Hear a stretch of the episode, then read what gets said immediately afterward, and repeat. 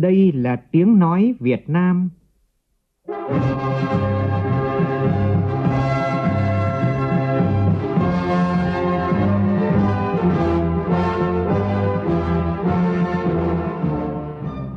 là tiếng nói Việt Nam, phát thanh từ Hà Nội, thủ đô nước Cộng hòa xã hội chủ nghĩa Việt Nam.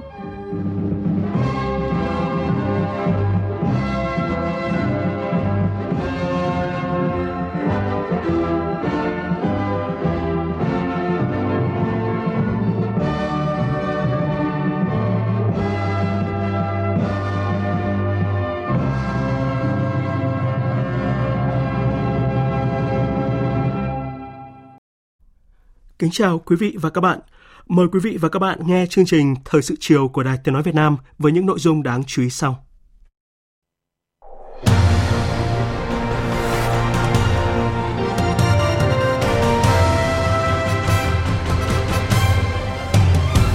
Kết luận hội nghị lần đầu tiên của Hội đồng điều phối vùng Đông Nam Bộ, Thủ tướng Phạm Minh Chính yêu cầu hội đồng tập trung giải quyết vấn đề liên vùng trong ba lĩnh vực là ách tắc giao thông, môi trường và nhà ở.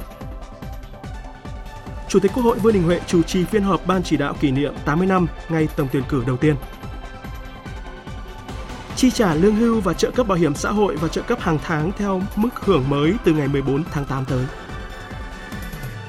Vĩnh Phúc là địa phương đứng đầu cả nước về điểm thi tốt nghiệp trung học phổ thông năm nay. Bão số 1 đã suy yếu thành áp thấp nhiệt đới, dự báo hoàn lưu bão sẽ gây mưa rất lớn tại khu vực Bắc Bộ. Các địa phương cần chủ động đề phòng nguy cơ xảy ra lũ quét và sạt lở đất. Trong phần tin thế giới, Mỹ và Trung Quốc gác lại bất đồng cùng hợp tác chống biến đổi khí hậu. Hội đồng báo Liên Hợp Quốc lần đầu thảo luận chính thức về nguy cơ từ trí tuệ nhân tạo đe dọa an ninh quốc tế.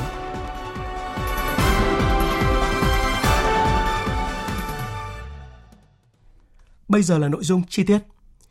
Cần có cơ chế chính sách đặc thù phát triển khu vực Đông Nam Bộ, thúc đẩy liên kết vùng – Bộ Tài chính chủ trì phối hợp với các cơ quan nghiên cứu hình thành quỹ phát triển hạ tầng vùng, cố gắng hoàn thành trong quý 3 này. Đây là chỉ đạo của Thủ tướng Phạm Minh Chính, Chủ tịch Hội đồng điều phối vùng Đông Nam Bộ tại hội nghị Hội đồng điều phối vùng diễn ra sáng nay tại thành phố Hồ Chí Minh. Phản ánh của phóng viên Vũ Khuyên. Tại hội nghị, Bộ trưởng chủ nhiệm Văn phòng Chính phủ Trần Văn Sơn đã công bố quyết định của Thủ tướng Chính phủ về thành lập Hội đồng điều phối vùng Đông Nam Bộ đây là một hình thức tổ chức mới lần đầu tiên thực hiện theo chủ trương của Đảng để khắc phục những hạn chế tồn tại trong quá trình phát triển kinh tế xã hội của đất nước thời gian qua, nhằm thúc đẩy phát triển kinh tế nhanh, bền vững theo nghị quyết đại hội 13 của Đảng và các nghị quyết của Bộ Chính trị, của Quốc hội và của Chính phủ. Với quan điểm phát triển, vùng Đông Nam Bộ phải là vùng phát triển năng động, tập trung kinh tế, tài chính, thương mại, dịch vụ, giáo dục và đào tạo, phát triển nguồn nhân lực chất lượng cao, khoa học công nghệ, đổi mới sáng tạo, chuyển đổi số hàng đầu của cả nước và khu vực Đông Nam Á, giữ vai trò quan trọng trong liên kết phát triển với các vùng kinh tế khác. Lãnh đạo các bộ ngành địa phương, chuyên gia các nhà khoa học đã đề xuất kiến nghị và đưa ra nhiều giải pháp nhằm phát triển vùng Đông Nam Bộ về giải pháp phối hợp và thu hút nguồn lực xây dựng mạng lưới giao thông vùng Đông Nam Bộ đồng bộ hiện đại. Bộ trưởng Giao thông Vận tải Nguyễn Văn Thắng chỉ ra 5 nhiệm vụ giải pháp trọng tâm, trong đó nhấn mạnh. Thực hiện phân cấp, phân quyền triệt để cho các địa phương có năng lực kinh nghiệm thực hiện đầu tư kết cấu hạ tầng liên vùng nhằm chủ động huy động xử lý các nguồn lực của địa phương đi đôi với tăng cường kiểm tra giám sát và bố trí nguồn lực phù hợp xây dựng các cơ chế chính sách tăng tính hấp dẫn và hiệu quả đầu tư của các dự án PPP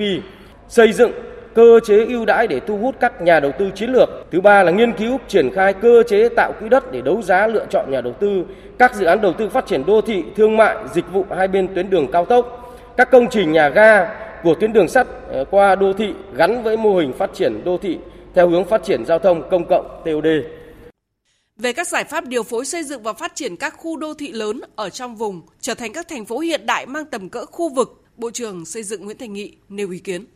Cần đưa các chỉ tiêu về phát triển nhà ở, trong đó có chỉ tiêu bắt buộc về phát triển nhà ở xã hội vào hệ thống các chỉ tiêu phát triển kinh tế xã hội 5 năm hàng năm của các tỉnh trong vùng, hình thành các đô thị gắn với phát triển các khu công nghiệp tại các tỉnh xung quanh thành phố Hồ Chí Minh nhằm chia sẻ giảm áp lực tăng dân số tại khu vực đô thị trung tâm thành phố. Nâng cấp cải tạo xây dựng đồng bộ hệ thống hạ tầng xã hội hiện đại tại đô thị và mạng lưới cung cấp dịch vụ hạ tầng xã hội lồng ghép vào quá trình lập và phê duyệt chương trình phát triển đô thị, tiếp tục có chính sách khuyến khích đối với các dự án cung cấp dịch vụ xã hội đô thị ở các khu kinh tế cửa khẩu, các vùng công nghiệp lớn. Về giải pháp xử lý các vấn đề môi trường, ngập úng, thích ứng với biến đổi khí hậu, trong đó tập trung vào giải pháp bảo vệ môi trường lưu vực hệ thống sông Đồng Nai và sông Sài Gòn, Bộ trưởng Tài nguyên và Môi trường Đặng Quốc Khánh đã đưa ra nhiều giải pháp, trong đó nêu rõ cần phải phát triển kinh tế theo hướng sinh thái, tuần hoàn, tăng trưởng xanh, kinh tế xanh, kinh tế carbon thấp, thúc đẩy sản xuất tiêu dùng bền vững, tiếp tục tăng cường các biện pháp thanh tra kiểm tra và xử lý cơ sở gây ô nhiễm môi trường.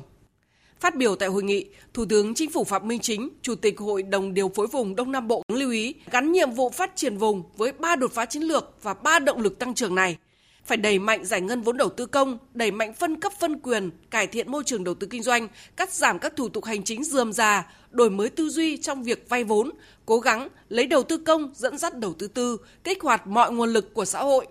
Thủ tướng cũng yêu cầu cần phải nâng cao chất lượng sản phẩm, nâng cao sức cạnh tranh của sản phẩm, mở rộng các thị trường xuất khẩu.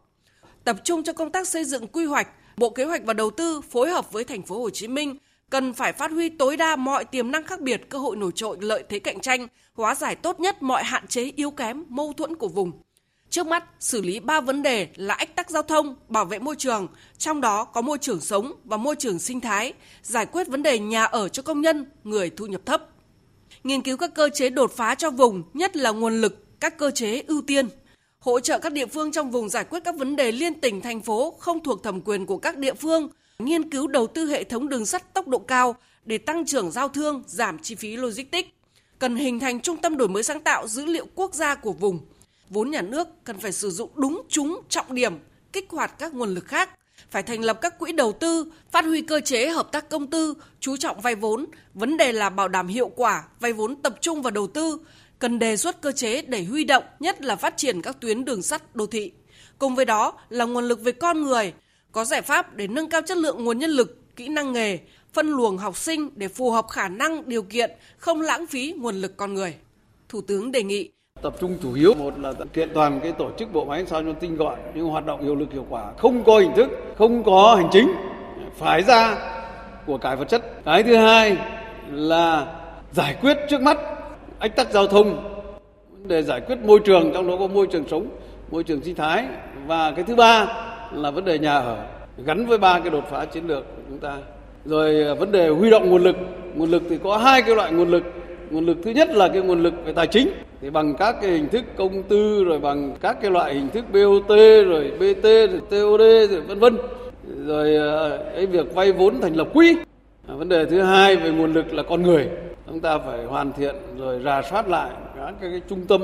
đào tạo thế nào cho nó phù hợp. Và đặc biệt là vào ba cái ngành mới nổi là một là cái chuyển đổi số hai là cái tăng trưởng xanh ba là kinh tế tuần hoàn. Thì tập trung vào cái chỗ này để chúng ta đón đầu. Và muốn có cái này thì cũng phải đẩy mạnh cái trung tâm đổi mới sáng tạo và ứng dụng khoa học công nghệ.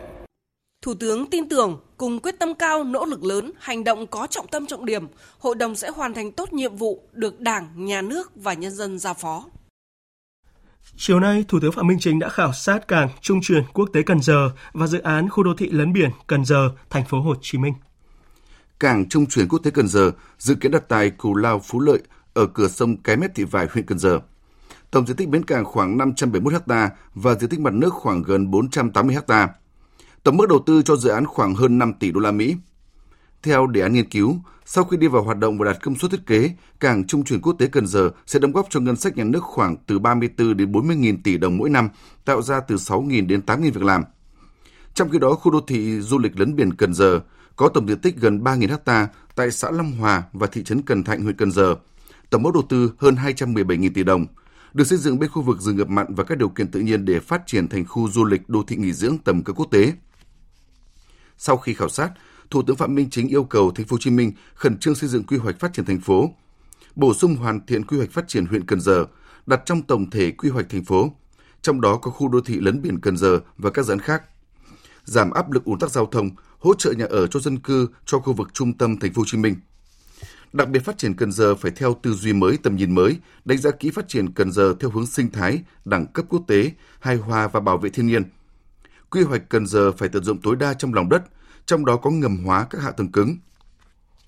Đối với cảng trung chuyển quốc tế Cần Giờ, Thủ tướng yêu cầu các bộ ngành, đơn vị liên quan thúc đẩy quá trình nghiên cứu, xây dựng đề án phù hợp với tổng thể quy hoạch phát triển cảng biển Việt Nam, phát triển kinh tế xã hội vùng Đông Nam Bộ và cả nước, đánh giá năng lực cạnh tranh với các cảng trong khu vực như các nước Singapore, Malaysia, tổ chức đánh giá kỹ tác động môi trường từ dự án, xây dựng các hạ tầng giao thông kết nối. Cùng với đó, chủ động tiến hành đào tạo nguồn nhân lực và các yếu tố cần thiết, sẵn sàng vận hành cảng theo hướng thông minh, quản lý bằng công nghệ số, quản trị hiện đại, đẩy mạnh tự động hóa, xây dựng cảng xanh, cảng sạch, không gây ô nhiễm môi trường, đảm bảo hài hòa giữa nhà nước, người dân doanh nghiệp. Thủ tướng mong muốn Cần Giờ tương lai sẽ phát triển là thành phố vệ tinh, văn minh, thông minh, sinh thái hiện đại của thành phố Hồ Chí Minh. Để đảm bảo triển khai hiệu quả các hoạt động kỷ niệm 80 năm ngày tổng tuyển cử đầu tiên bầu Quốc hội Việt Nam mùng 6 tháng 1 năm 2026, sáng nay Bí thư Đảng đoàn Quốc hội, Chủ tịch Quốc hội Vương Đình Huệ, trưởng ban chỉ đạo đã chủ trì phiên họp lần thứ nhất của Ban chỉ đạo kỷ niệm 80 năm Quốc hội Việt Nam. Phóng viên Lê Tuyết đưa tin. Phát biểu tại phiên họp, Chủ tịch Quốc hội Vương Đình Huệ cho biết lễ kỷ niệm 80 năm ngày tổng tuyển cử đầu tiên bầu Quốc hội Việt Nam là sự kiện có ý nghĩa chính trị quan trọng, không chỉ là dịp để toàn Đảng, toàn dân, toàn quân ôn lại lịch sử hình thành phát triển mà còn ghi nhận những thành tiệu của Quốc hội Việt Nam đã đạt được trong 80 năm qua. Đảng, Nhà nước cũng như Quốc hội Việt Nam quán triệt chủ trương tổ chức lễ kỷ niệm,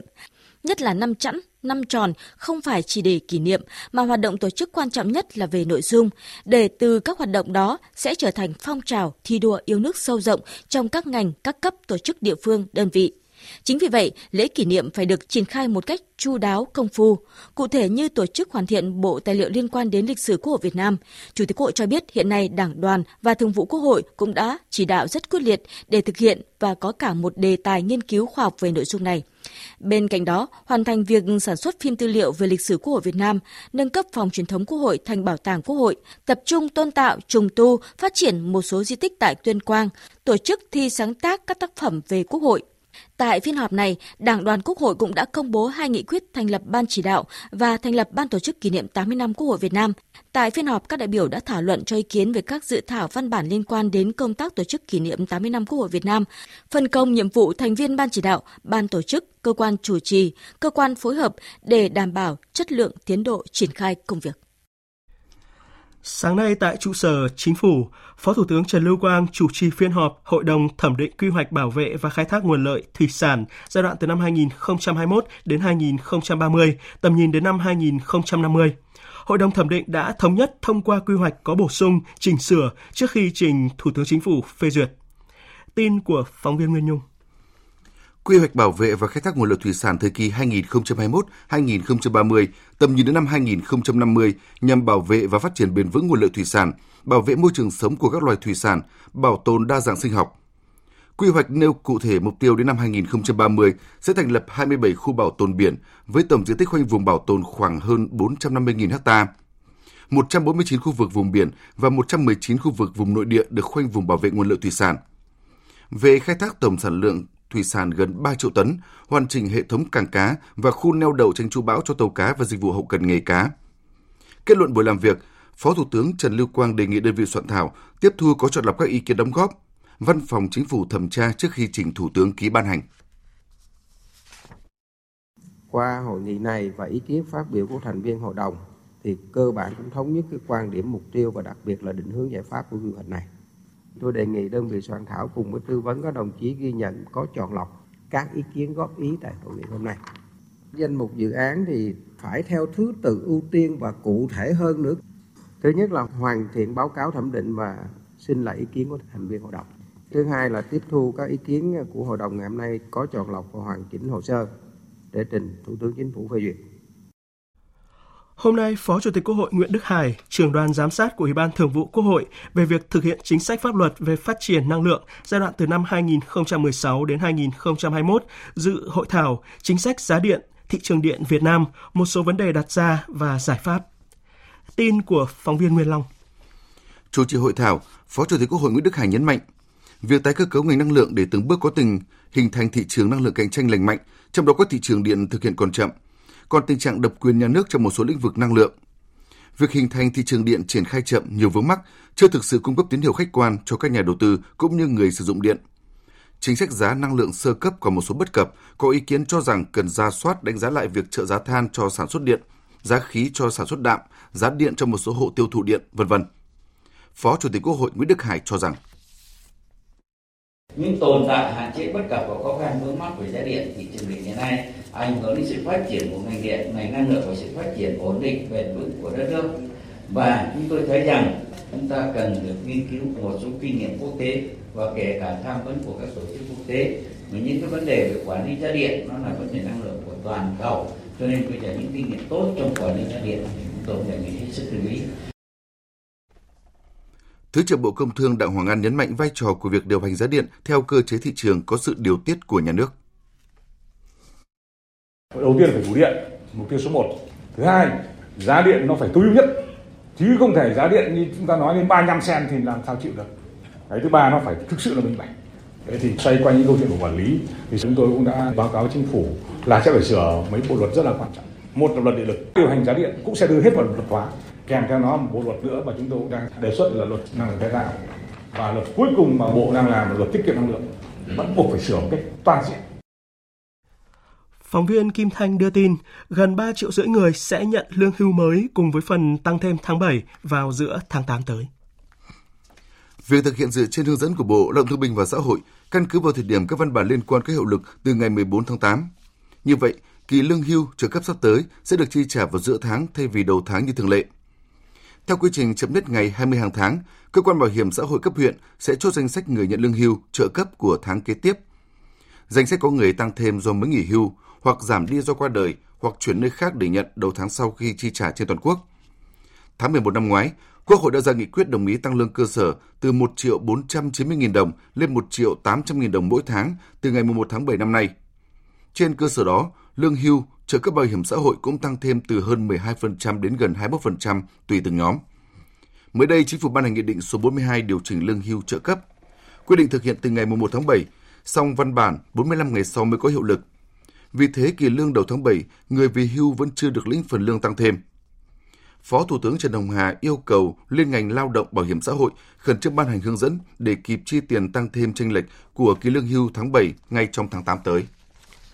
đoàn công tác của Bộ Giao thông Vận tải vừa làm việc với tỉnh Khánh Hòa để tháo gỡ các vướng mắc liên quan đến dự án thành phần cao tốc Vân Phong Nha Trang. Phóng viên Thái Bình tại miền Trung đưa tin. Dự án thành phần cao tốc Vân Phong Nha Trang dài hơn 83 km nằm trên địa phận tỉnh Khánh Hòa. Dự án do Ban Quản lý Dự án 7 Bộ Giao thông Vận tải làm chủ đầu tư. Đến nay, các địa phương đã bàn giao được 83% diện tích mặt bằng, Tổng nhu cầu vật liệu xây dựng thông thường của dự án khoảng 6 triệu mét khối đất đắp, 0,3 triệu mét khối cát. Các nhà thầu được cấp phép khai thác 5 mỏ đất, tổng khối lượng đạt hơn 50% nhu cầu. Khó khăn nhất hiện nay vẫn là nguồn cát. Hiện các mỏ cát tại nhiều hồ thủy lợi đã hết thời gian khai thác hoặc dừng khai thác, buộc nhà thầu phải mua cát từ các địa phương khác với giá cao. Để tháo gỡ, Ủy ban nhân dân tỉnh Khánh Hòa giao các sở ngành liên quan đẩy nhanh việc gia hạn và cấp phép các mỏ cát tại các hồ chứa như hồ Hoa Sơn, hồ Đa Bàn.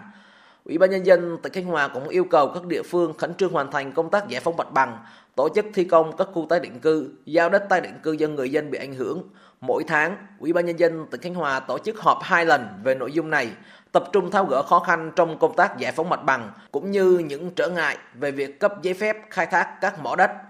Ông Nguyễn Duy Lâm, Thứ trưởng Bộ Giao thông Vận tải khẳng định. Có được vật liệu đất đắp thì chúng ta thi công nó rất là tốt.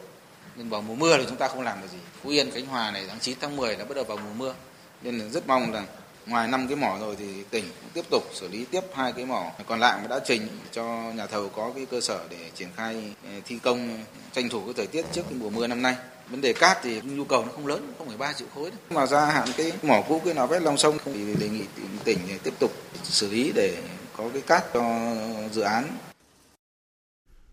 Công ty cổ phần BOT Trung Lương Mỹ Thuận vừa kiến nghị chính phủ giao Bộ Giao thông Vận tải triển khai đầu tư giai đoạn 2 của dự án cao tốc Thành phố Hồ Chí Minh Trung Lương và Trung Lương Mỹ Thuận dài khoảng 110 km với tư cách là một dự án không tách rời theo phương thức PPP. Nội dung này đã thay đổi so với phương án đầu tư mở rộng cao tốc Trung Lương Mỹ Thuận bằng ngân sách do tỉnh Tiền Giang đề xuất cách đây 2 năm. Theo công ty cổ phần BOT Trung Lương Mỹ Thuận, dự án Thành phố Hồ Chí Minh Trung Lương giai đoạn 1 đã được đầu tư công với quy mô 4 làn xe. Khi thực hiện giai đoạn 2, tuyến đường sẽ được mở rộng thêm 4 làn xe. Nhà đầu tư chỉ thu phí khi xe đi vào phần đường do mình đầu tư. Cao tốc Trung Lương Mỹ Thuận giai đoạn 1 đã đầu tư phương thức PPP với quy mô 4 làn xe. Khi thực hiện giai đoạn 2 sẽ thêm 2 làn xe. Các nhà đầu tư tổ chức thu phí chung, không phát sinh chi phí bù doanh thu theo hợp đồng dự án. Nếu đầu tư công dự án cao tốc Thành phố Hồ Chí Minh Trung Lương, chính phủ cần bố trí nguồn vốn ngân sách khoảng 10.000 tỷ đồng. Với cao tốc Trung Lương Mỹ Thuận giai đoạn 2, nhà nước phải chi gần 12.000 tỷ đồng đầu tư mở rộng và bố trí thêm vốn thanh toán cho nhà đầu tư giai đoạn 1 để bù phần hụt doanh thu do không thể thu phí. Theo đơn vị quản lý cao tốc Trung Lương Mỹ Thuận, phương án đầu tư PPP sẽ giảm phần vốn của nhà nước, đáp ứng được tiến độ khai thác sớm, giảm chi phí từ ngân sách cho duy tu công trình. Hiện nay lưu lượng phương tiện lưu thông trên tuyến cao tốc Thành phố Hồ Chí Minh Trung Lương và Trung Lương Mỹ Thuận đã mãn tải, gây ùn tắc trên tuyến và mất an toàn giao thông. Cao tốc Thành phố Hồ Chí Minh Trung Lương từ năm 2019 chưa được quan tâm bảo trì dẫn đến chất lượng đường xuống cấp. Trong khi đây là tuyến huyết mạch miền Tây Nam Bộ, giúp phương tiện rút ngắn thời gian từ Thành phố Hồ Chí Minh đi Mỹ Thuận từ 3 tiếng nếu đi trên quốc lộ 1 còn 1 tiếng 45 phút khắc phục tình trạng lãng phí nhà đất công sản và xem xét sử dụng các khu đất trống làm bãi đỗ xe tạm thời là nội dung chính được thảo luận tại kỳ họp giữa năm của Hội đồng nhân dân thành phố Đà Nẵng diễn ra hôm nay. Tin của phóng viên Đình Thiệu. Hiện thành phố có đến 30% khu đất lớn và 20% lô đất ở đang bị người dân lấn chiếm, sử dụng trái phép. Theo báo cáo của Cục Thuế thành phố Đà Nẵng, hiện có 66 trường hợp đã hết thời hạn thuê đất nhưng vẫn chưa được gia hạn hoặc thu hồi theo quy định. Thậm chí có nhiều trường hợp đã hết thời hạn thuê đất từ năm 2005-2006, nhưng đến nay vẫn tiếp tục sử dụng. Một số đại biểu cho rằng công tác quản lý nhà ở xã hội hiện nay trên địa bàn thành phố Đà Nẵng còn nhiều bất cập, thiếu thiết chế văn hóa, đơn vị quản lý bộc lộ nhiều yếu kém, chậm khắc phục, tiến độ di dời ở những khu nhà chung cư xuống cấp quá chậm, ảnh hưởng đến an toàn cho người dân, nhất là vào mùa mưa bão. Ông Lương Nguyễn Minh Triết, Phó Bí thư Thường trực Thành ủy, Chủ tịch Hội đồng nhân dân thành phố Đà Nẵng cho biết. Thì cái này đề nghị Ủy ban nhân thành phố rà soát cái danh mục quỹ đất nhất là hơn 14.000 cái lô đất tái định cư hiện nay. Thì có phương án bố trí sử dụng cho công tác giải phóng mặt bằng tái định cư, đầu tư cho những cái công trình công cộng. Thì cần thiết thì hật thửa lại các lô đất trống dành quỹ đất cho công trình giáo dục rồi y tế rồi bãi đổ xe vân vân. Ông Lương Minh Nguyễn Minh Chiết cũng cho rằng cần nghiên cứu lập nhiều bãi xe tạm để giải quyết nhu cầu đỗ xe đang bức xúc hiện nay. Qua giám sát thì thành phố Đà Nẵng hiện mới đáp ứng được khoảng 15% nhu cầu giao thông tĩnh. Thành phố mới đầu tư hai bãi đỗ xe, trong khi quy hoạch về bãi đỗ xe rất nhiều. Lô đất trống trên địa bàn thành phố còn nhiều, có thể làm bãi đỗ xe kết hợp với công viên, vườn dạo, đảm bảo mỹ quan đô thị. Chủ tịch Ủy ban nhân dân tỉnh Hà Tĩnh Võ Trọng Hải vừa công khai hai số điện thoại để tiếp nhận và xử lý phản ánh của người dân liên quan đến thủ tục hành chính và lĩnh vực đất đai. Quyết định này đã được rất nhiều người dân ủng hộ. Phóng viên Sĩ Đức thông tin. Chủ tịch Ủy ban nhân dân tỉnh Hà Tĩnh Võ Trọng Hải khẳng định, ông đã nhận được rất nhiều phản ánh về việc cán bộ lạm dụng chức vụ hành dân, đặc biệt là trong lĩnh vực cấp giấy chứng nhận quyền sử dụng đất, thủ tục hành chính và doanh nghiệp nên việc công khai số điện thoại đường dây nóng là cách để hạn chế phiền hà sách nhiễu, đẩy mạnh cải cách hành chính. Mà anh em cán bộ thì không giải thích, không trách nhiệm với dân. Vâng. Thứ hai là các doanh nghiệp làm thủ tục rất chậm, rất khó khăn. Cho nên anh em nó, nó, nó gây trách nhiệm quá lớn, cho nên là phải công bố số điện thoại nóng của chủ tịch để tất cả mọi người khi có vướng mắc gì thì điền cho chủ tịch chủ tịch, chủ tịch sẽ chỉ đạo bí thư chủ tịch huyện phải vào cuộc đề nghị bà con nhận đầy đủ nội dung để tôi chuyển cho ờ, bí thư và chủ tịch huyện. Chủ tịch tỉnh Hà Tĩnh khẳng định là hai số điện thoại là 0989 175 175 và 0955 667 777 là hai số cá nhân và trực tiếp ông tiếp nhận ý kiến, có thể bằng cuộc gọi hoặc là nhắn tin khi đang bận công việc. Theo lĩnh vực nào thì ông Võ Trọng Hải sẽ giao nhiệm vụ ngay cho người đứng đầu cơ quan đơn vị đó xử lý kiến nghị của người dân và doanh nghiệp. Số điện thoại của Phó Chủ tịch Thường trực Ủy ban nhân dân tỉnh Nguyễn Hồng Lĩnh cũng được công khai là 0987 477 777. Chủ tịch Ủy ban nhân dân tỉnh Hà Tĩnh mong muốn người dân cung cấp thông tin về cán bộ nhũng nhiễu để có biện pháp chấn chỉnh, xử lý cán bộ. Nếu làm tốt việc này sẽ giảm bớt tình trạng đơn thư khiếu nại vượt cấp, góp phần đảm bảo an ninh trật tự trên địa bàn. Chiều ngày 17 tháng 7 kiểm tra Trung tâm Hành chính công, hai huyện Cẩm Xuyên và Lộc Hà và bộ phận tiếp nhận trả kết quả hai xã Cẩm Lộc của Cẩm Xuyên và Mai Phụ ở Lộc Hà. Chủ tịch Ủy ban nhân dân tỉnh Hà Tĩnh Võ Trọng Hải đã trực tiếp gắn đường dây nóng của số điện thoại của mình và của Phó Chủ tịch thường trực Ủy ban nhân dân tỉnh Hà Tĩnh Nguyễn Hồng Lĩnh để người dân có thể phản ánh các vấn đề liên quan tới thủ tục hành chính, hồ sơ về đất đai.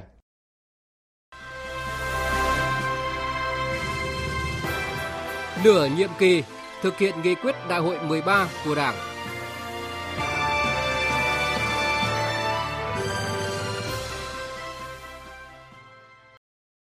Thưa quý vị, thưa các bạn, năm nay là năm giữa nhiệm kỳ thực hiện nghị quyết Đại hội đại biểu toàn quốc lần thứ 13 của Đảng. Từ đầu nhiệm kỳ đến nay, dù phải đối mặt với nhiều khó khăn thách thức, đặc biệt là những ảnh hưởng nặng nề của dịch COVID-19, nhưng đất nước vẫn đạt nhiều thành tựu toàn diện trong phát triển kinh tế xã hội, đảm bảo quốc phòng an ninh. Đóng góp quan trọng vào những thành tựu đó có dấu ấn nổi bật trong công tác cán bộ dưới sự lãnh đạo của Đảng. Nhờ làm tốt công tác điều động, luân chuyển, bổ nhiệm, quy hoạch cán bộ, sắp xếp tổ chức bộ máy mà nhiều bộ ngành địa phương đã đạt được những thành công trong thực hiện nhiệm vụ chính trị, mang lại hiệu quả trong thực tiễn khi triển khai những nội dung của nghị quyết đại hội 13. Ghi nhận của nhóm phóng viên Đình Hiếu, Tấn Phong và Việt Cường. Từ đầu nhiệm kỳ đến nay, Bộ Công an đã gương mẫu đi đầu trong hệ thống chính trị khi đưa nghị quyết Đại hội 13 của Đảng vào cuộc sống là bộ ngành tiên phong trong đổi mới sắp xếp tổ chức bộ máy, cơ cấu lại đội ngũ cán bộ phù hợp theo yêu cầu nhiệm vụ bảo vệ an ninh trật tự. Nổi bật là tiếp tục thực hiện có hiệu quả chủ trương xây dựng công an xã thị trấn chính quy theo nghị quyết số 22 năm 2018 của Bộ Chính trị về tiếp tục đổi mới sắp xếp tổ chức bộ máy Bộ Công an tinh gọn, hoạt động hiệu lực, hiệu quả. Trong đó có việc điều động, bố trí lực lượng công an chính quy về các xã thị trấn, Tính đến giữa năm 2022, Công an 63 tỉnh, thành phố trực thuộc Trung ương đã bố trí hơn 48.000 cán bộ công an xã thị trấn chính quy tại 100% xã thị trấn trên toàn quốc, sớm hơn 6 tháng so với quy định. Đây là chủ trương đúng đắn, mang lại ngay hiệu quả tích cực trong thực tế. Ông Hà Văn Tựng, Chủ tịch Ủy ban dân xã Tam Thanh, huyện Quan Sơn, tỉnh Thanh Hóa cho biết. Đối với lực công an chính quy về là hơn chỉ à, gần 3 năm rồi thì thấy là cái hình ảnh của các đồng chí là có một cái trách nhiệm rất là cao, à, bám nắm địa bàn, thường xuyên gắn bó với nhân dân, tuần tra, kiểm soát à, trên tất cả các lĩnh vực được à, quần chúng nhân dân rất là tin tưởng, đánh giá rất là cao. Đây là một cái hiệu quả của đề án của chủ trương nhà nước là đưa công an chính quy về đây là rất an tâm. Để có được sự ghi nhận, đánh giá cao như vậy, lực lượng công an chính quy ở các xã thị trấn đã nỗ lực vượt qua nhiều khó khăn ban đầu như địa bàn làm việc mới, cơ sở vật chất, trang thiết bị, phương tiện phục vụ công tác còn hạn chế. Cán bộ chiến sĩ công an luôn tâm niệm vì hạnh phúc của nhân dân để phục vụ. Đại úy Tô Minh Đương được điều động về làm trưởng công an xã Biển Bạch Đông, huyện Thới Bình, tỉnh Cà Mau. Khi về là ban đầu là còn bỡ ngỡ, thời gian sau này thì Ờ, nhiệm vụ đã ờ, đã giao cho bằng trọng trách của lực lượng công an xã thì bắt buộc là từng đồng chí phải là học hỏi rồi đúc kết kinh nghiệm từ những đồng chí đi trước, kể cả lực lượng công an bán chuyên trách để chúng ta làm như thế nào để hoàn thành tốt cái nhiệm vụ được giao. Nửa nhiệm kỳ qua, công tác cán bộ đã đóng góp trực tiếp vào phát triển kinh tế xã hội các địa phương. Hậu Giang là địa phương có sự bứt phá rõ nét trong phát triển kinh tế. Ông Lưu Xuân Sơn, Phó trưởng ban tổ chức tỉnh ủy Hậu Giang cho biết, công tác cán bộ được lãnh đạo tỉnh Hậu Giang chỉ đạo xây dựng trên tinh thần đổi mới, đột phá nhằm xây dựng đội ngũ cán bộ có trình độ, năng lực, khát vọng, uy tín ngang tầm nhiệm vụ.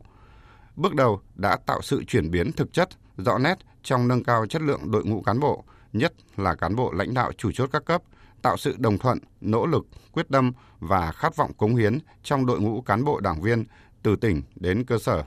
thì qua cái thời gian mà triển khai các cái đề án và quy định thì đến nay đã đạt được một số kết quả bước đầu. Đặc biệt là tạo được cái nhận thức tư tưởng à, trong cán bộ công chức, đặc biệt là cán bộ lãnh đạo chủ chốt cao cấp. Trong cái thực thi công vụ đã xác định được nhiệm vụ của mình, thể hiện được cái sự quyết tâm quyết liệt, năng động, sáng tạo. Qua đó tạo được sự lan tỏa, sự đồng thuận của người dân trong cái quá trình thực hiện công vụ của cán bộ công chức, đặc biệt là cán bộ lãnh đạo chủ chốt cao cấp. Ông Nghiêm Xuân Thành, Bí thư tỉnh ủy Hậu Giang cho biết, để nâng cao chất lượng nguồn nhân lực, Hậu Giang đã ban hành nhiều nghị quyết, đề án, quy định bám sát các cơ chế chính sách của Trung ương, nhưng cũng có những vận dụng sáng tạo. Tỉnh tập trung vào khắc phục cái khâu yếu, đó là khâu đánh giá cán bộ. Tỉnh đã ban hành quy định về bộ tiêu chí đánh giá chấm điểm cán bộ. Trên cơ sở đó là đánh giá cán bộ căn cứ vào khối lượng, chất lượng hoàn thành công việc, à, lựa chọn những cán bộ tốt để đưa vào bình bầu là những cán bộ xuất sắc. Và ngược lại những cán bộ không đảm bảo yêu cầu có năng suất chất lượng và hiệu quả công việc thấp thì xếp lại không hoàn thành nhiệm vụ. Và đó chính là cái đối tượng nhắm đến trong việc ờ, tinh giản biên chế để thay thế bằng tuyển dụng những cán bộ trẻ có năng lực có trình độ có phẩm chất ngang tầm nhiệm vụ. Trong nửa nhiệm kỳ qua, Hậu Giang là điểm sáng trong bức tranh kinh tế của cả nước, liên tục tăng trưởng cao hơn khu vực và cả nước, đánh dấu sự phát triển bứt phá nhất trong gần 20 năm thành lập tỉnh. Tốc độ tăng trưởng kinh tế năm 2022 đạt 13,94%, mức cao nhất kể từ khi thành lập tỉnh, đứng thứ tư cả nước, tăng 5,92% so với bình quân cả nước. 6 tháng đầu năm 2023, tăng trưởng kinh tế vươn lên đứng đầu cả nước, đạt 14,21%. Từ những kết quả trong đảm bảo an ninh trật tự, an toàn xã hội ngay từ cơ sở của Bộ Công an, sự bứt phá trong tăng trưởng kinh tế của tỉnh Hậu Giang, có thể thấy rằng công tác cán bộ dưới sự lãnh đạo của Đảng đã có đóng góp trực tiếp bằng những ví dụ sinh động trong thực tiễn, góp phần quan trọng đưa đất nước đạt nhiều thành tựu toàn diện trong phát triển kinh tế xã hội, đảm bảo an ninh quốc phòng, xây dựng cuộc sống ngày càng ấm no hạnh phúc cho nhân dân như nghị quyết Đại hội 13 của Đảng đã đề ra. Thời sự VOV, nhanh, tin cậy, hấp dẫn. Hôm nay, Bộ Giáo dục Đào tạo cùng Sở Giáo dục Đào tạo các địa phương đã đồng loạt công bố điểm thi tốt nghiệp trung học phổ thông năm nay của hơn 1 triệu thí sinh. Vĩnh Phúc đã trở thành địa phương có điểm trung bình tất cả các môn thi tốt nghiệp trung học phổ thông cao nhất cả nước với hơn 7,2 điểm, xoán ngôi của tỉnh Nam Định năm ngoái. Phóng viên Minh Hường thông tin với cách tính trung bình tất cả các môn, loại trừ các môn bỏ thi hoặc không thi. Tỉnh Vĩnh Phúc dẫn đầu cả nước với mức điểm là 7,21 điểm, địa phương đứng thứ hai là tỉnh Bình Dương với 7,16 điểm và thứ ba là tỉnh Nam Định với 7,10 điểm. Các địa phương có điểm trung bình các môn thi thuộc top 10 còn có Ninh Bình, Bắc Ninh, Hải Phòng, Hà Nam, Phú Thọ, An Giang, Hà Tĩnh. Các sở giáo dục và đào tạo đều cho rằng điểm thi và phổ điểm thi phản ánh đúng chất lượng dạy và học thực tế ở từng địa phương. Về số lượng điểm 10, trong hơn 16.000 điểm 10 ở tất cả các môn thi, môn giáo dục công dân vẫn chiếm số lượng áp đảo với hơn 14.600 em đạt điểm 10. Tiếp đó là môn lịch sử với 789 em đạt điểm 10. Tính theo địa phương, Hà Nội dẫn đầu cả nước về số lượng bài thi đạt điểm 10 với hơn 1.000 em. Tiếp theo là thành phố Hồ Chí Minh, Thanh Hóa, Nam Định, Vĩnh Phúc, Nghệ An, Phú Thọ. Theo ông Nguyễn Xuân Hồng, Phó Giám đốc Sở Giáo dục và Đào tạo tỉnh Nam Định, hai môn thi giáo dục công dân và lịch sử có số lượng bài thi đạt điểm 10 nhiều nhất là hoàn toàn bình thường. Những cái môn khoa học tự nhiên để đạt điểm 10 thì chắc chắn là sẽ khó hơn rất nhiều so với những cái môn xã hội, ví dụ như là giáo dục công dân, ví dụ như lịch sử hay địa lý bởi vì là trong cái quá trình dạy và học, đối với các môn khoa học tự nhiên để thí sinh đạt được điểm 10 thì chắc chắn sẽ khó hơn các môn khoa học xã hội và như Nam Định chúng tôi kiểm tra qua các cái kỳ khảo sát của năm nay và nhiều năm, thì những thí sinh mà đạt điểm tối đa các môn khoa học tự nhiên sẽ khó hơn rất nhiều những cái môn khoa học xã hội. Về điểm thi trung bình của các môn, môn giáo dục công dân có điểm trung bình cao nhất 8,29 điểm và môn tiếng Anh có điểm trung bình thấp nhất 5,45 điểm. Thủ khoa toàn quốc của kỳ thi tốt nghiệp trung học phổ thông năm 2023 là thí sinh Vũ Thị Vân Anh, học sinh lớp 12A5, trường Trung học phổ thông Hoàng Văn Thụ, tỉnh Nam Định, với tổng điểm là 57,3 điểm. Tiếp theo là tin về vụ tai nạn giao thông nghiêm trọng chiều nay tại tỉnh Khánh Hòa làm 4 du khách Trung Quốc thiệt mạng. Vào khoảng 15 giờ 20 phút, trên tuyến quốc lộ 27C đoạn qua đèo Khánh Lê thuộc địa bàn huyện miền núi Khánh Vĩnh, tỉnh Khánh Hòa đã xảy ra một vụ tai nạn giao thông nghiêm trọng. Một chiếc xe khách bị mất lái lật nghiêng khiến bốn du khách người Trung Quốc tử vong, một người, một số người còn lại phải đi cấp cứu. Tất cả nạn nhân đều chưa được xác định danh tính. Tại hiện trường, chiếc xe khách bị lật ngang đường. Cơ quan chức năng huyện Khánh Vĩnh và tỉnh Khánh Hòa đang khám nghiệm hiện trường điều tra nguyên nhân, xử lý hậu quả vụ tai nạn. Liên quan đến diễn biến của cơn bão số 1, theo Trung tâm Dự báo Khí tượng Thủy văn Quốc gia, bão đã đi sâu vào tỉnh Quảng Tây Trung Quốc, cách biên giới với tỉnh Quảng Ninh và Lạng Sơn của nước ta khoảng từ 60 đến 80 km và suy yếu thành áp thấp nhiệt đới. Sau đây là tin chi tiết. Chiều nay, sau khi đi sâu vào đất liền khu vực phía nam tỉnh Quảng Tây Trung Quốc, bão số 1 đã suy yếu thành áp thấp nhiệt đới, Lúc 16 giờ, vị trí tâm áp thấp nhiệt đới ở vào khoảng 22,3 độ Vĩ Bắc, 107 độ Kinh Đông, trên đất liền khu vực phía Tây Nam tỉnh Quảng Tây, Trung Quốc. Sức gió mạnh nhất vùng gần tâm áp thấp nhiệt đới mạnh cấp 6, giật cấp 8. Dự báo đến 4 giờ ngày mai, vị trí trung tâm vùng áp thấp ở vào khoảng 22,4 độ Vĩ Bắc, 104,3 độ Kinh Đông trên khu vực Việt Bắc, sức gió dưới cấp 6. Do ảnh hưởng của áp thấp nhiệt đới, khu vực Bắc Vịnh Bắc Bộ, bao gồm huyện đảo Bạch Long Vĩ và Cô Tô, có gió mạnh cấp 6, giật cấp 8, biển động. Trên đất liền các tỉnh Quảng Ninh, Lạng Sơn, Cao Bằng, gió giật cấp 6, cấp 7. Ở Vịnh Bắc Bộ có sóng biển cao từ 2 đến 3 mét. Dự báo mưa lớn, từ chiều tối hôm nay đến ngày mai, khu vực Đông Bắc, Việt Bắc có mưa to đến rất to, với lượng mưa phổ biến từ 70 đến 150 mm, cục bộ có nơi trên 250 mm. Khu vực Tây Bắc có mưa với lượng mưa từ 50 đến 150 mm. Vùng Đồng bằng Bắc Bộ có mưa vừa mưa to với lượng mưa phổ biến từ 30 đến 60 mm. Đề phòng mưa với cường độ lớn gây ngập úng ở khu vực đô thị. Cảnh báo nguy cơ cao lũ quét sạt lở đất tại các tỉnh Quảng Ninh, Lạng Sơn, Cao Bằng, Hà Giang, Lào Cai và Yên Bái. Thưa quý vị, thưa các bạn, dự báo là hoàn lưu của bão số 1 sẽ gây mưa rất lớn tại khu vực Bắc Bộ và có nguy cơ cao xảy ra lũ quét và sạt lở đất. Ông Nguyễn Văn Hưởng, trưởng phòng dự báo thời tiết, Trung tâm Dự báo Khí tượng Thủy văn Quốc gia, cảnh báo. Hoàn lưu cơn bão cũng như là cái đới gió đông nam sau bão sẽ tiếp tục gây ra một cái đợt mưa lớn diện rộng ở khu vực Bắc Bộ. Trong đó khu vực chỗ Đông Bắc trọng tâm là các tỉnh Lạng Sơn, Cao Bằng, Quảng Ninh, Bắc Ninh, Bắc Giang hay là khu vực chỗ à, Hà Giang, Phú Thọ, Yên Bái là những cái tỉnh mà có khả năng xảy ra cái đợt mưa lớn trong ngày và đêm nay và mưa lớn này sẽ kéo dài đến sang cả ngày 19 với cái tổng lượng mưa ở các khu vực này phổ biến từ khoảng 150 đến 250 mm, có nơi trên 350 mm.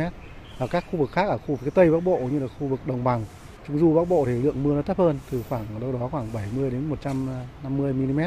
Chúng tôi cũng cảnh báo về cái hiện tượng lũ quét và trượt lở đất có khả năng xảy ra ở cái khu vực vùng núi của Trung du của Bắc Bộ. Trung tâm dự báo khí tượng thủy văn cũng cảnh báo cái gió mạnh và sóng lớn ở khu vực này với cường độ gió mạnh ở khu vực biển Tây, Tây biển Cà Mau, Kiên Giang ấy, bao gồm các huyện đảo là Phú Quốc và Thổ Chu là mạnh từ cấp 6 và sóng biển cao trên 2 3 mét. Còn cái khu vực biển Bình Thuận, Cà Mau, khu vực phía Nam của biển Đông và vùng biển quần đảo Trường Sa thì có gió mạnh cấp 6, cấp 7 và sóng biển cao từ 3 5 mét gây ra cái tình trạng là biển động mạnh ở khu vực này và gây ra những những cái thời tiết xấu ảnh hưởng đến tàu thuyền hoạt động ở khu vực phía Nam của biển Đông cũng như khu vực biển Bình Thuận, Cà Mau và khu vực uh, biển Cà Mau, Kiên Giang. Thưa quý vị, thưa các bạn, theo phân tích của các chuyên gia thời tiết thì mắt bão số 1 như chiếc máy hút khiến cho gió mùa Tây Nam mạnh lên gây rông lốc ở các tỉnh phía Nam dù nơi này xa tâm bão. Phản ánh của nhóm phóng viên Đài Tiếng Nói Việt Nam thường trú khu vực đồng bằng sông Cửu Long về thiệt hại do thiên tai ở các tỉnh Hậu Giang, Cà Mau và Kiên Giang. Hậu Giang có hơn 870 hecta lúa bị ảnh hưởng. Ông Ngô Minh Long, Giám đốc Sở Nông nghiệp Phát triển Nông thôn tỉnh Hậu Giang cho biết. Tình hình mưa Hậu Giang mưa to, các cái trà lúa mà đang xuống giống thì hiện nay là cấp tốc là bơm nước ra nên cái cái ảnh hưởng thiệt hại thì chưa chưa nhiều còn đổ ngã cây cối thì ngày qua nay cũng khá nhiều cái này tiếp tục là đang tổng hợp lại trong khi đó tại tỉnh Cà Mau vào chiều ngày 17 tháng 7 tại khu vực cửa biển Khánh Hội, xã Khánh Hội, huyện U Minh, xuất hiện đợt chiều cường dâng cao, kèm theo sóng lớn đã làm ngập hơn trăm nhà dân ở ấp 1 và ấp 3 ông Nguyễn Minh Thành, người dân địa phương, cho biết nếu nói về sóng ngày qua đó là lên so với mặt đất mặt nước này mặt bờ này là 5 tấc khi sóng có sóng là nó lên khoảng 8 tấc trên thước. Khi sóng nó, nó hủ á nó, nó, nó lưỡi nó búa. là nó quánh là nói chung là đứng là không đứng được. Nói chung là sóng ngày qua rất mạnh. So với năm trước năm trước bị năm trước tôi cũng đứng chứng kiến đây nữa. Năm nay nhiều hơn mạnh hơn. Tức là nếu nói nếu nói về ấy là từ trước giờ là lớn nhất. Lớn nhất so với những năm trước. Với cường độ nó thì mình không đâu biết đo cấp mấy đâu. Nhưng mình hình dung là lớn nhất những ngày qua, vùng ven biển huyện U Minh cũng thường xuyên xảy ra dông lốc, gây sập và tốc mái nhiều nhà dân. Toàn huyện đã có 29 nhà dân bị sập và tốc mái. Bà Quỳnh Mỹ Lệ, người dân bị sập nhà ở xã Khánh Hội, cho biết Nhà cửa tiêu tan hết trơn, sập đổ hết, không còn gì đồ đạt trong nhà là bể rồi ờ, cái nào mũ thì nó trôi mất, còn cái nào miệng là bể trơn, không còn một cái cái chén ăn cơm luôn á. Nhà thì bể banh ờ, sập gãy đổ hết trơn xuống không còn cái gì hết trơn. Bây giờ cũng không biết kiểu sao nữa, giờ khổ quá tiền thì không có tiền mà bây giờ vậy đó cũng không biết sao luôn. Do ảnh hưởng của bão số 1 trong những ngày qua, trên địa bàn tỉnh Kiên Giang đã xảy ra mưa lớn kèm theo dông lốc gây thiệt hại về tài sản của nhà nước và người dân. Ước tổng giá trị thiệt hại về vật chất hơn 2,2 tỷ đồng.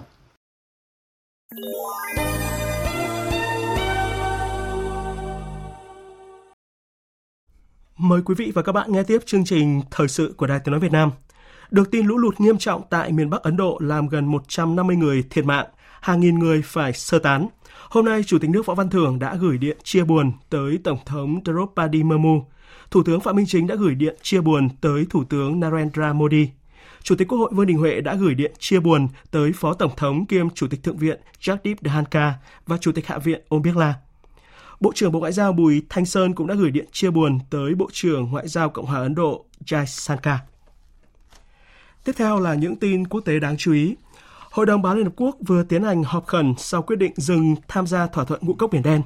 Liên Hợp Quốc và các nước phương Tây đã kêu gọi Nga đảo ngược quyết định. Nga ngay lập tức cũng đã có phản hồi trước yêu cầu này. Tổng hợp của biên tập viên Hồng Nhung. Trong cuộc họp khẩn của Hội đồng Bảo an Liên Hợp Quốc, đại diện các nước phương Tây như Đức, Anh, Ba Lan, Pháp đều kêu gọi Nga đảo ngược quyết định và quay trở lại thỏa thuận. Phát biểu tại cuộc họp, Ngoại trưởng Đức Annalena Baerbock nhấn mạnh. Quyết định của Nga sẽ đổ dầu vào lửa cho cuộc khủng hoảng lương thực toàn cầu. Các gia đình trên nhiều lục địa đang nỗ lực để đảm bảo cuộc sống. Trẻ em sẽ đi ngủ mà không được ăn tối. Tôi kêu gọi Nga sớm quay trở lại thỏa thuận. Trước đó, từ trụ sở của Liên Hợp Quốc, Chủ tịch Đại hội đồng Liên Hợp Quốc Kappa Korosi và Tổng thư ký Liên Hợp Quốc Antonio Guterres đã bày tỏ lý làm tiếc về việc thỏa thuận ngũ cốc Biển Đen không được gia hạn. Theo quan chức Liên Hợp Quốc, quy định này có nguy cơ ảnh hưởng tới hàng triệu người và giá lương thực trên thế giới kêu gọi các bên liên quan quay trở lại đối thoại để khôi phục thỏa thuận ngũ cốc Biển Đen. Tổng thư ký Liên Hợp Quốc Antonio Guterres cho biết thêm, Liên Hợp Quốc sẽ tiếp tục các nỗ lực để thỏa thuận này được nối lại càng sớm càng tốt. I deeply regret the decision by the Russian Federation Quyết định hôm nay của Nga sẽ giáng một đòn mạnh vào những người có nhu cầu ở khắp mọi nơi, nhưng nó sẽ không ngăn cản những nỗ lực của chúng tôi nhằm tạo điều kiện thuận lợi cho việc tiếp cận thị trường toàn cầu đối với các sản phẩm thực phẩm và phân bón từ cả Ukraine và Nga. Nhìn về phía trước, mục tiêu của chúng ta phải tiếp tục là thúc đẩy an ninh lương thực toàn cầu và ổn định giá lương thực toàn cầu. Đáp lại sự chỉ trích của phương Tây, giới chức Nga cho biết Nga vẫn đề ngỏ khả năng quay trở lại thỏa thuận một khi các điều kiện mà Nga đưa ra được đáp ứng. Chỉ trích việc các bên còn lại không tuân thủ đầy đủ các cam kết đối với Nga, đại sứ Nga tại Liên Hợp Quốc Dmitry Bolyansky nhấn mạnh. Chúng tôi biết ơn đối với Tổng Thư ký và nhóm làm việc của ông vì những nỗ lực của họ trong việc thuyết phục các nước phương Tây tuân thủ các nghĩa vụ đối với Nga. Tuy nhiên, bất chấp các nỗ lực, viễn cảnh vẫn rất mù mịt, không có tiến triển nào ở đây. Trong bối cảnh đó, chúng tôi đã quyết định rút khỏi thỏa thuận.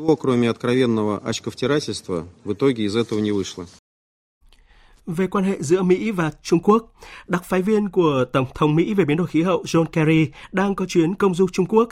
mang theo sứ mệnh nối lại ngoại giao khí hậu, tăng cường hợp tác đôi bên trong việc đối phó với tình trạng nóng lên toàn cầu. Chuyến thăm còn được kỳ vọng sẽ giúp thúc đẩy các mục tiêu tham vọng hơn trước khi các hội nghị khí hậu được Liên Hợp Quốc bảo trợ diễn ra vào cuối năm nay. Tổng hợp của biên tập viên Phương Anh.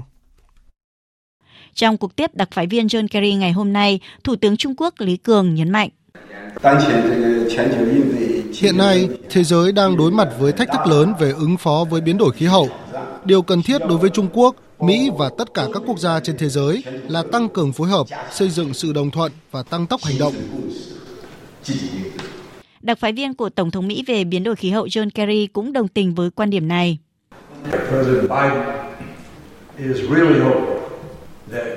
Tổng thống Mỹ Joe Biden thực sự hy vọng rằng chúng ta có thể thúc đẩy chương trình nghị sự về khí hậu. Trung Quốc và Mỹ là hai nền kinh tế hùng mạnh nhất thế giới. Chúng ta cũng là hai quốc gia phát thải khí nhà kính lớn nhất và vì vậy, thật bất ngờ khi hai nước chúng ta có thể xích lại gần nhau làm việc và cho phần còn lại của thế giới thấy cách chúng ta có thể hợp tác và bắt đầu giải quyết vấn đề này một cách cấp bách.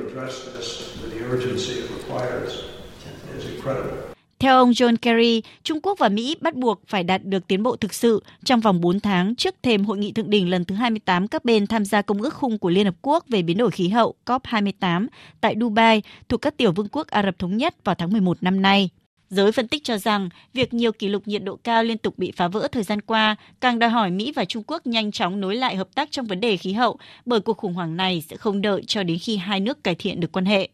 Ông Trương Tuấn Kiệt, Giám đốc sáng kiến đầu tư bền vững của Đại học Côn Sơn Đúc, cho rằng thúc đẩy hợp tác Mỹ-Trung sẽ là chìa khóa nếu muốn đạt được bất kỳ tiến bộ nào trong cuộc chiến chống biến đổi khí hậu toàn cầu. Biến đổi khí hậu là một cuộc khủng hoảng toàn cầu. Thế giới sẽ được hưởng lợi từ việc phổ biến và triển khai nhanh chóng các sản phẩm carbon thấp, giá cả phải chăng. Tuy nhiên, mối quan hệ Mỹ-Trung hiện tại đang gặp khó khăn và ngăn cản việc phổ biến các sản phẩm như vậy. Do đó, hai nền kinh tế lớn này đang cần khẩn trương tìm ra giải pháp nhằm đảm bảo rằng mối quan hệ song phương, đặc biệt là quan hệ thương mại, không cản trở những nỗ lực trong việc chống lại vấn đề nóng lên toàn cầu. Trong khuôn khổ chuyến thăm các tiểu vương quốc Ả Rập Thống Nhất của Thủ tướng Nhật Bản, hai bên đã nhất trí thúc đẩy mối quan hệ đối tác chiến lược. Phóng viên Tuấn Nguyễn theo dõi khu vực Trung Đông đưa tin. Trong chuyến thăm, Tổng thống các tiểu vương quốc Ả Rập Thống Nhất Mohammed bin Zayed Al Nahyan và Thủ tướng Nhật Bản Fumio Kishida đã chứng kiến việc trao đổi 6 biên bản ghi nhớ và thỏa thuận nhằm phát triển quan hệ đối tác chiến lược toàn diện giữa hai nước và đa dạng hóa các lĩnh vực hợp tác. Các thỏa thuận này tập trung một số lĩnh vực như môi trường, cơ sở hạ tầng, giao thông và du lịch, giáo dục, hoạt động không gian vì mục đích hòa bình, an ninh năng lượng và công nghiệp, tuyên bố chung về hành động khí hậu. Ngoài ra, trong khuôn khổ chuyến thăm chính thức của Thủ tướng Nhật Bản, hai bên đã ký kết 23 biên bản ghi nhớ và thỏa thuận giữa nhiều cơ quan, tổ chức thuộc chính phủ và khu vực tư nhân. Trong đó có các lĩnh vực mang tính bền vững, năng lượng tái tạo, y tế, khoa học vũ trụ, công nghệ và môi trường, cũng như giao thông vận tải và cơ sở hạ tầng. Các chuyên gia kinh tế khu vực đánh giá, chuyến thăm của Thủ tướng Nhật Bản là minh chứng cho chính sách đa dạng hóa quan hệ mà các tiểu vương quốc Ả Rập Thống Nhất đang theo đuổi, đặc biệt trong việc xây dựng và duy trì mối quan hệ vững chắc với tất cả các nước trên thế giới, nỗ lực để đạt được sự cân bằng trong quan hệ quốc tế và lợi ích tối cao của mình. Các tiểu vương quốc Ả Rập Thống Nhất là chặng dừng chân thứ hai trong chuyến công du vùng vịnh của Thủ tướng Nhật Bản, bao gồm Ả Rập Xê Út và Qatar. Tiếp theo là tin của phóng viên Mạnh Hà, thường trú tại Pháp, về tình hình nắng nóng nghiêm trọng tại châu Âu. Chính quyền Italia cho biết sẽ tiếp tục duy trì mức báo động đỏ cực kỳ nguy hiểm tại 16 thành phố trên cả nước với nền nhiệt dao động từ 36 đến 37 độ C, một số nơi thậm chí lên hơn 40 độ C. Theo dự báo, thủ đô Roma hôm nay sẽ ghi nhận mức nhiệt độ kỷ lục mới với 42 độ C và đặc biệt là tại đảo Sardai nằm ở ngoài khơi biển Địa Trung Hải có thể chịu sức nóng khủng khiếp lên tới 48 độ C. Theo nghiệp đoàn nông nghiệp của Italia, nắng nóng sẽ làm giảm 10% sản lượng sữa và khiến chi phí chăn nuôi gia tăng do phải đầu tư hệ thống tưới và làm mát. Tại Tây Ban Nha, cơ quan khí tượng nước này cho biết nhiệt độ vào cuối giờ chiều ngày hôm qua tại nhiều thành phố thuộc vùng Andalusia ở phía Nam đã vượt ngưỡng 44 độ C và tình hình sẽ còn xấu đi trong ngày hôm nay khi nhiệt độ tại nhiều thành phố được dự báo sẽ tăng cao hơn từ 10 đến 15 độ so với mức trung bình hàng năm. Tại Hy Lạp, dù thời tiết được cho là sẽ dịu hơn, nhưng nhiệt độ trung bình tại các thành phố ở miền Trung vẫn sẽ vào khoảng 41 độ C. Nắng nóng và gió lớn đã thiêu dụi gần 30 hecta rừng tại làng Kuvarat ở miền Nam Hy Lạp. Trong khi đó tại Pháp, dù chưa phải chịu nắng nóng gay gắt như các nước trong khu vực, nhưng Pháp đã đặt 7 tỉnh thành ở khu vực phía đông và phía nam trong tình trạng báo động da cam. Cơ quan khí tượng Pháp dự báo nhiệt độ tại các vùng Khô Văng, An, Côte d'Azur và tại đảo Cos sẽ lên tới 40 độ C trong ngày hôm nay. Bộ chuyển đổi năng lượng của Pháp đã kích hoạt chương trình hành động chống nắng nóng tại 23 địa phương với 4 nội dung chính là hạn chế tác động của nắng nóng đối với cuộc sống của người dân, đảm bảo duy trì các dịch vụ công thiết yếu, đảm bảo duy trì hoạt động sản xuất kinh doanh và cuối cùng là bảo vệ môi trường và nguồn lực thiên nhiên. Hôm nay, theo giờ Mỹ, Hội đồng Bảo Liên Hợp Quốc sẽ tổ chức cuộc thảo luận chính thức đầu tiên về trí tuệ nhân tạo, gọi tắt là AI. Cuộc họp về trí tuệ nhân tạo hay còn gọi là AI là tâm điểm trong nhiệm kỳ Vương quốc Anh làm chủ tịch luân phiên của Hội đồng Bảo an. Nước này đang tìm kiếm vai trò lãnh đạo toàn cầu trong việc ban hành các quy định quản lý AI, đồng thời kêu gọi đối thoại quốc tế về tác động của trí tuệ nhân tạo đối với hòa bình và an ninh toàn cầu. Đại sứ Vương quốc Anh tại Liên Hợp Quốc Barbara Woodward nhấn mạnh đây sẽ là cơ hội để thế giới lắng nghe quan điểm của giới chuyên gia về trí tuệ nhân tạo và cũng là dấu mốc bắt đầu cuộc thảo luận giữa 15 thành viên Hội đồng Bảo an Liên Hợp Quốc về tác động của công nghệ rất mới đang phát triển rất nhanh này. So on technology, during our presidency, trong nhiệm kỳ chủ tịch của chúng tôi, lần đầu tiên chúng tôi sẽ đưa trí tuệ nhân tạo đến Hội đồng Bảo an với sự kiện đặc biệt được tổ chức trong tháng này. Nhiều người trong số các bạn sẽ biết rằng khi nhân loại đứng trước ngưỡng cửa của bước nhảy vọt về công nghệ khổng lồ này, chúng tôi muốn khuyến khích cách tiếp cận đa phương để quản lý cả những cơ hội và rủi ro mà trí tuệ nhân tạo mang lại cho tất cả chúng ta, bao gồm cả những tác động của nó đối với hòa bình và an ninh quốc tế. Vì vậy, dù lợi ích là rất lớn nhưng không tránh khỏi những rủi ro. Hãy tưởng tượng điều gì sẽ xảy ra nếu trí tuệ nhân tạo không được kiểm soát trong lĩnh vực vũ khí tự động hay kiểm soát vũ khí hạt nhân. Đó là câu hỏi an ninh đặt ra mà tôi nghĩ rằng chúng ta cần phải xem xét. Thế giới đang đối mặt với sự bùng nổ của các công nghệ trí tuệ nhân tạo tạo sinh, với ChatGPT là cái tên nổi bật nhất, thu hút hàng trăm triệu người dùng. Chính giám đốc điều hành OpenAI Sam Altman, người đứng đầu công ty tạo ra ChatGPT, cũng vừa thừa nhận thực tế khi AI tiến bộ, mọi người dễ nảy sinh tâm lý lo ngại về việc công nghệ này có thể thay đổi cuộc sống của họ và ngay cả những người tạo ra trí tuệ nhân tạo cũng có lo ngại tương tự. Tổng thư ký Liên minh Viễn thông Quốc tế Doreen Bogdan Martin bên cạnh việc kêu gọi hợp tác toàn cầu để đảm bảo trí tuệ nhân tạo phát huy hết tiềm năng, vẫn đặc biệt lưu ý cần ngăn ngừa và giảm thiểu tác hại từ công nghệ mới nổi này. Chúng ta phải tiếp tục thúc đẩy đối thoại toàn diện, đối thoại toàn diện về quản trị AI và chúng ta phải gắn kết với các bên liên quan để phát triển những ý tưởng này hơn nữa.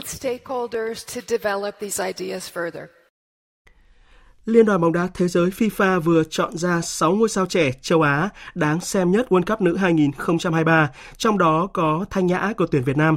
Thanh Nhã là cầu thủ đã ghi bàn giúp đội tuyển bóng đá nữ Việt Nam đánh bại Myanmar với tỷ số 2-0 để giành huy chương vàng tại SEA Games 32 vào đầu năm nay. Và tiếp theo là một số tin thể thao đáng chú ý khác.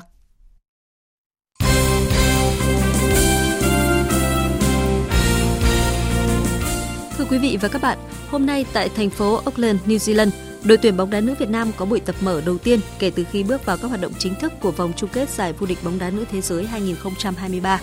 Tại buổi tập này, đội tuyển nữ Việt Nam đã được gặp gỡ giao lưu với người hâm mộ.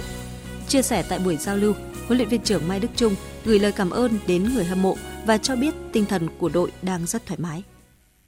À, hôm nay ờ, đội tuyển bóng đá nữ chúng tôi rất là phấn khởi Đấy, trong cái buổi tập luyện này được đón tiếp các anh các chị các bạn. Đấy, một cái niềm vinh dự rất là lớn đối với chúng tôi và một cái niềm động viên rất là lớn lao đối với chúng tôi. Chúng tôi đến đất nước New Zealand này rất là xinh đẹp và cởi mở. Ờ, như là chúng tôi về nhà đấy ờ, tinh thần chúng tôi rất là thoải mái.